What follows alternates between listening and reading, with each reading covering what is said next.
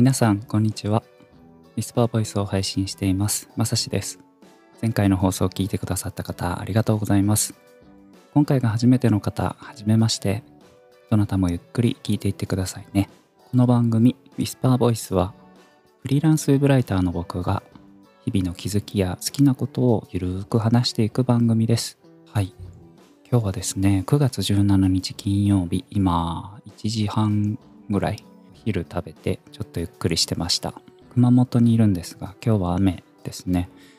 30度いかないくらいの気温でエアコンで涼みつつね過ごしてます。昨日はなんか32度とかですごい暑かったんですけれども緩やかにこう秋に変わってくれたらなぁなんて思ってます。で熊本今日は夕方から台風の影響を受けるようですね。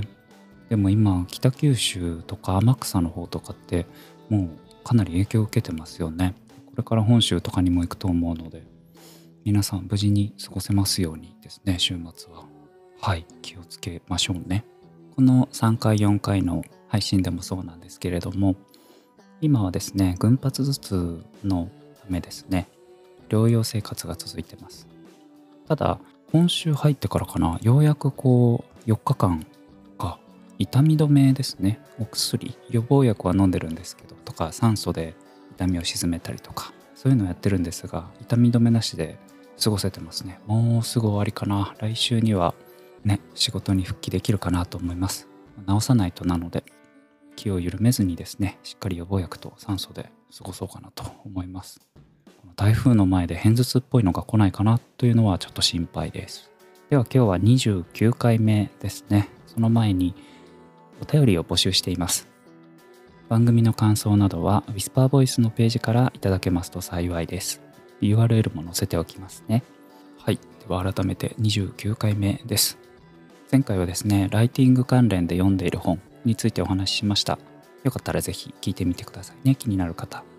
続いてですね9月15日かな？に発売された田中宏信さんの「会って話すこと」をですね Kindle でダウンロードして夜中とかにこうクスクス笑いながら読んでました。ちょっとキモいですね。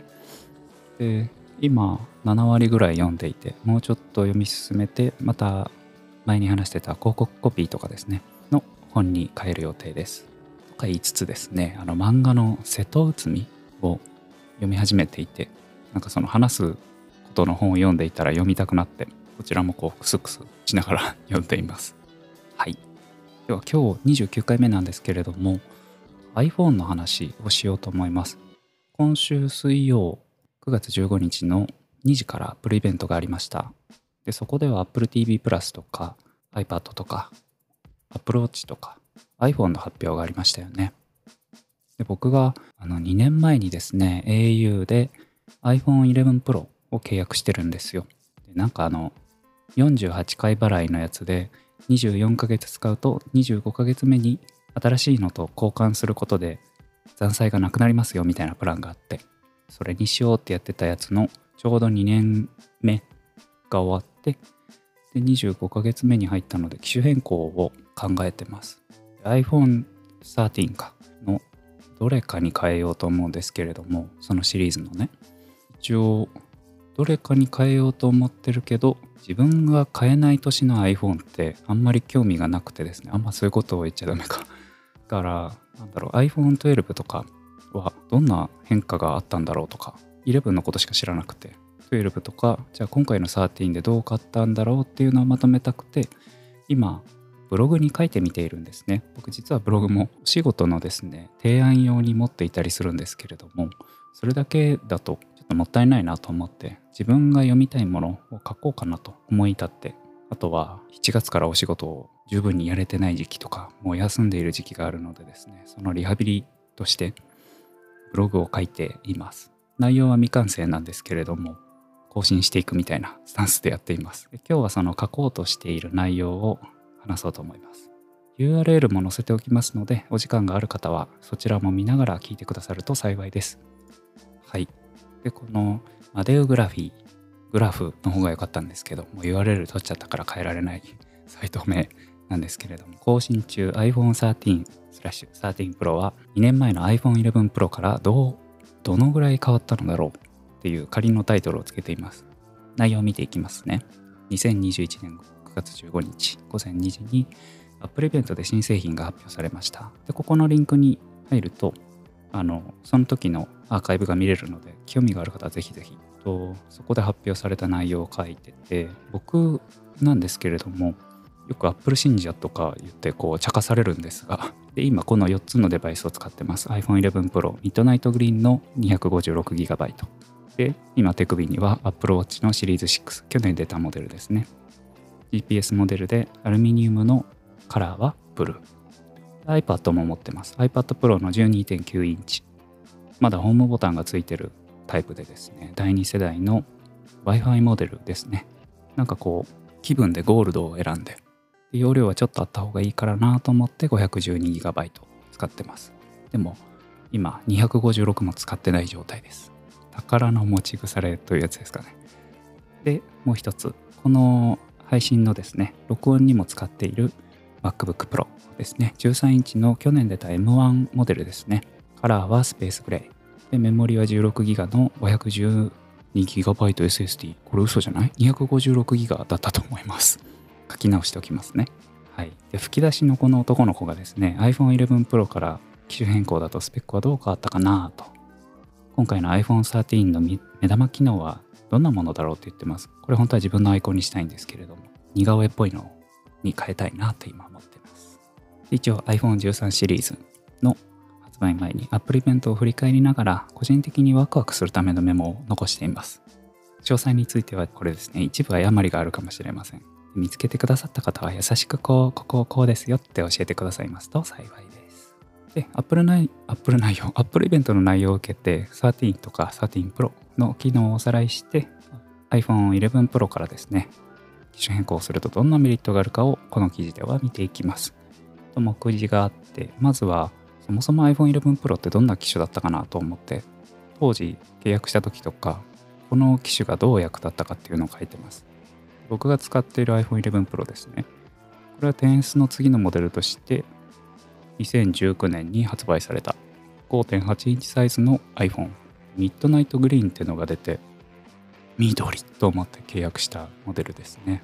で、初めてカメラに超広角レンズ。もうめっちゃ広いってやつです。あとはナイトモードも初めて搭載されたんですね。暗い場所ってスマホで撮影ができなかったり、フラッシュがピカピカ、ちょっとね、周りの人にちょっと迷惑をかけたりするんですがそうじゃなくてライトを使わずに夜でも撮影ができるっていうのを iPhone で搭載されたんですね。iPhone 11 Pro になのでカメラの進歩というか特化があり魅力的に感じてプロにしました。で11 Pro に機種変更したことであれなんですよ散歩をしながら写真を撮るっていうですねこういうおじいちゃんみたいな趣味がね、去年は東京にいたんですけれどもいろんな公園に行って季節ごとに表情を変えるんですね公園は。それが楽しくて散歩する。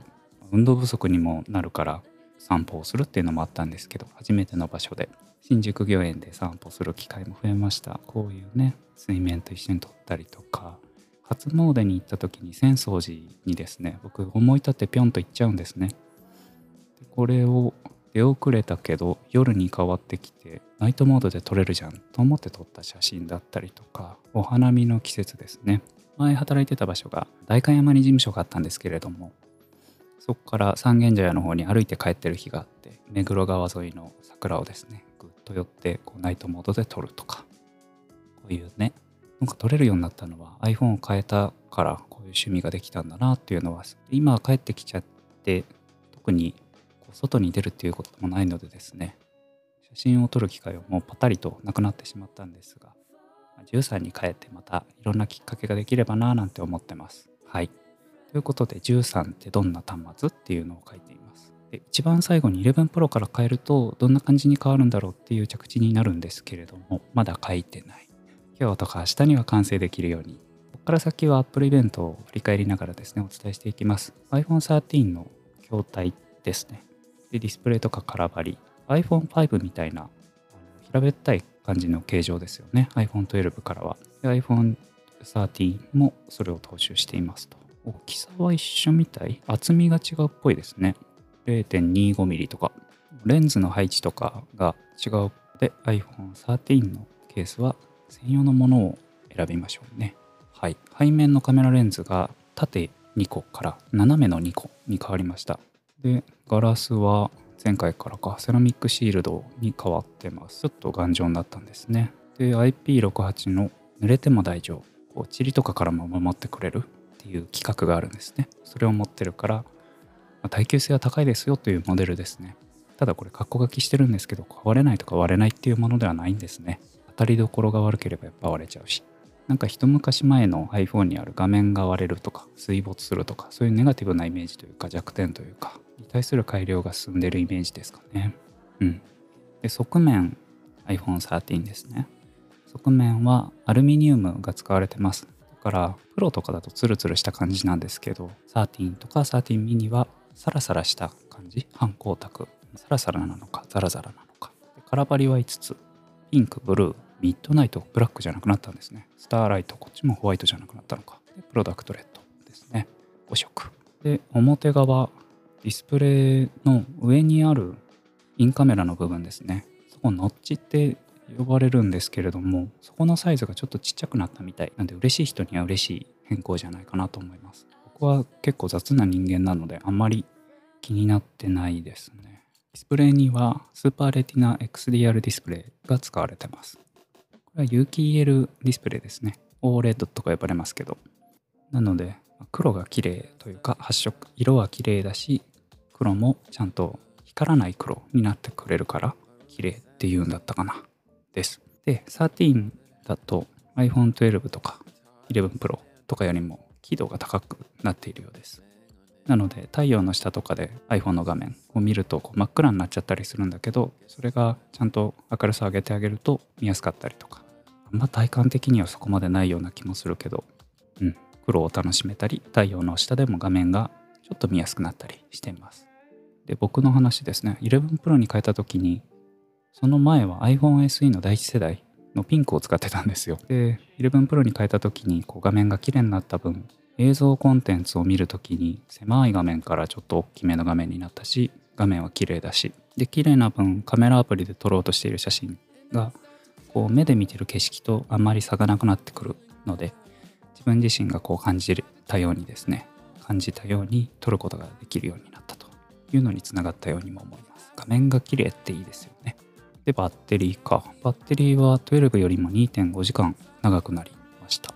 11を持ってる周りの人とか、11 Pro を僕は使ってるんですけど、こう普段の生活でバッテリーが足りないって感じることはかなり減ったのでですね、ね iPhone8 とかまでは持たないよっていう日も多かったんですけど、11 Pro とかに変えてからは特に問題がないので、りこう安心して使えるかなと思います。ただあの iPhone 12 mini を契約した周りの人ですね。はバッテリーが足りないっておっしゃってたのでちなみにのところに書いている13 mini は1.5時間伸びた分外回りのお仕事をする方ですね。にとっては、まあ、ミニでもいいかと選ぶ理由になりそうですよね。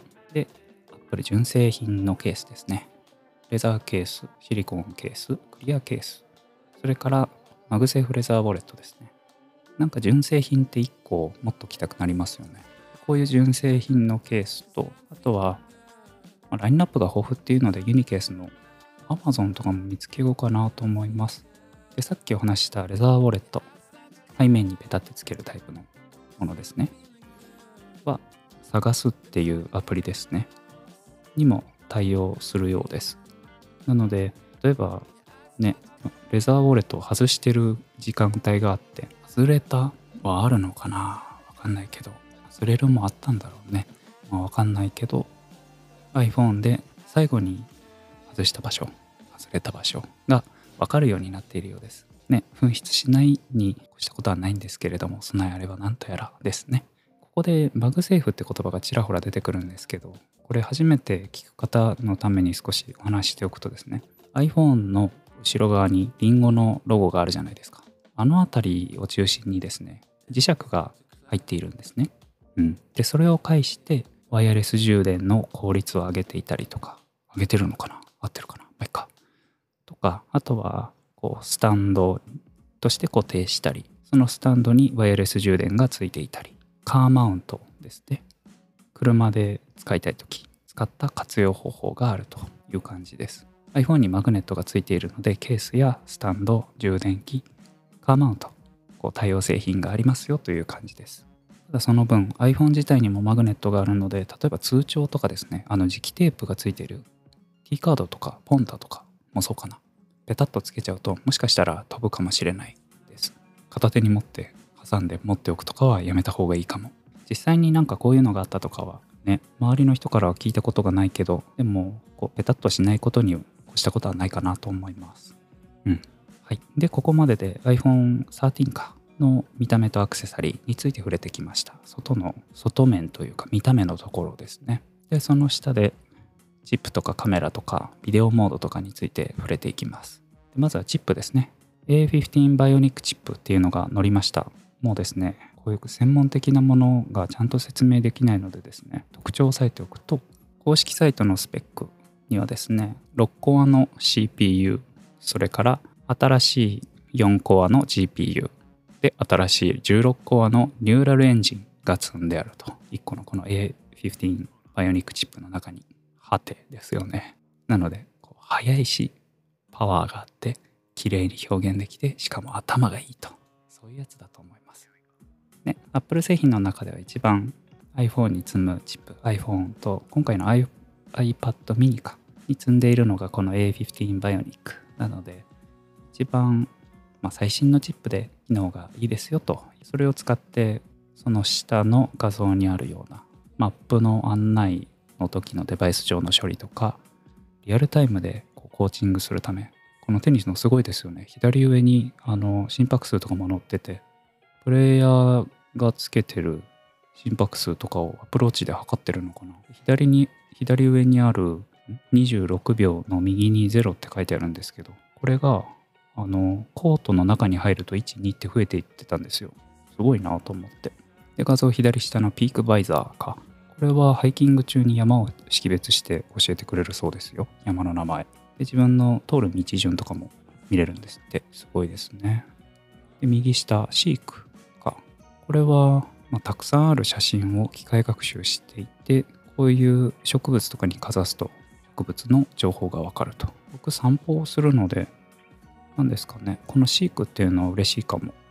撮ったものの綺麗だけど名前とかそういう特徴はわからないみたいなの結構あるんですよ。ね調べろって感じですけど。で次はカメラですね。に移っていくと iPhone13 には背面に2つのレンズがついてます。さっき見ましたね。それぞれ広角レンズと超広角レンズです。で右下についている広角レンズから見ていきます。これ今回からかな、レンズの位置が変わりましたね。超広角撮る広角レンズの位置。センサーサイズが大きくなったのかな？によって光を47%多く取り込めるし、ナイトモードもなお一層見事に撮れますと。で、右側にセンサーシフト式の光学式手ブレ補正がついているそうです。ナイトモードで撮った写真、これ大会まで帰ってる時か。大会まっておしゃれですよね、どこ撮っても。ね。で、もう一個センサーシフト式の光学式手ブレ補正っていう話をしたんですけれども、これ、去年のですね、iPhone 12 Pro Max にも載ってました。ね、それを13シリーズ全部、ミニ、13、Pro、Pro Max 全部で使えるようにしているようです。で、どちらかというと、去年のその Pro Max の記事を見てる感じだと、写真にはあんまりこう、ね、違いはないというか、多分僕にはわかんないと思う。と、あとは、だけど、えっ、と、動画を撮った時あの歩いてる時の縦の揺れあるじゃないですか。2歩3歩の時のズンズンズンみたいなああいう縦の揺れがね収まるんじゃないかな。なので、えっと、次にシネマティックモードとかお話をするんですけどこういうじっとしていない被写体というかお子さんだったりとかペットはいけるのかなもうシャイなお友達とかですねよく動くと思うのでそういう人やペットとかお友達とかを撮影するときにですね、力を発揮するんじゃないかなと思います。で、ウルトラワイド超広角ですね。これは暗い部分をよりはっきり映し出しますって書いてあるんですけど、ノイズが減るってことかな。ノイズが乗るからあんまり使ってなかったっていうのもあるので、これは嬉しいかも。で僕のいい、なんですかね、超広角使った写真がなかったんですけど、これかなと思って。前千葉県かな。立山って千葉ですを載せていますでこの記事でいくと今の進捗だと最後か。にシネマティックモードですね。これも発表されました。映画というか撮影技術で使うピント送りっていうのを iPhone が判断して撮れるようになっているようですね。被写体の動きに合わせてピント送り。これググ僕知らなかったのでググったんですけどそしたらピン送りとかフォーカス送りとかも呼ばれるんですね。この画像に載っけてるんですけどシネマティックモードは被写体がフレームに入ろうとするとそれを予測して被写体が入ると賢く彼らにピントを合わせますと。すごいですね。入ってない人に捉えてるってことでしょ？広角を使いながら超広角で人の動きを感知したりとかしてるのかな。なんかさらっと話すけどすげえなと思いながら見てました。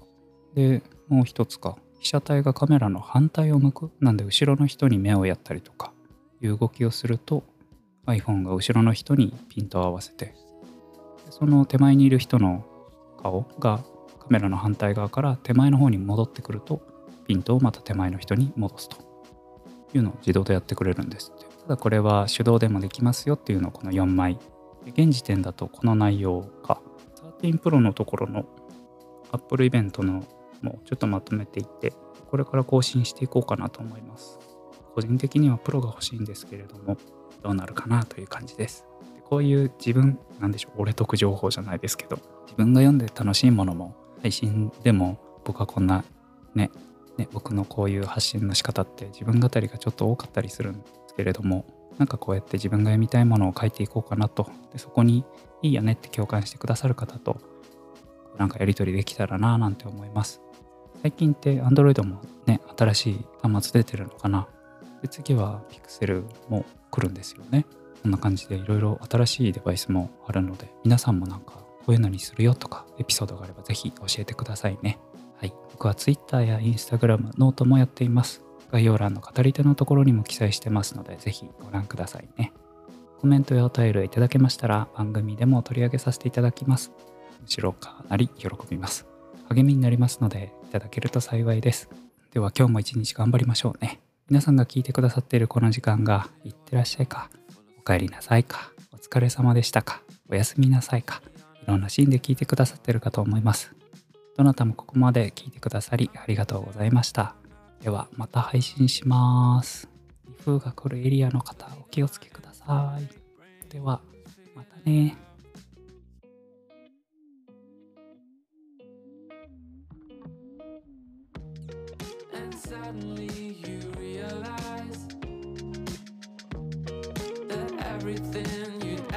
Told yourself were lies. And believe me, I can sympathize. Cause everything I ever thought I was made me cry.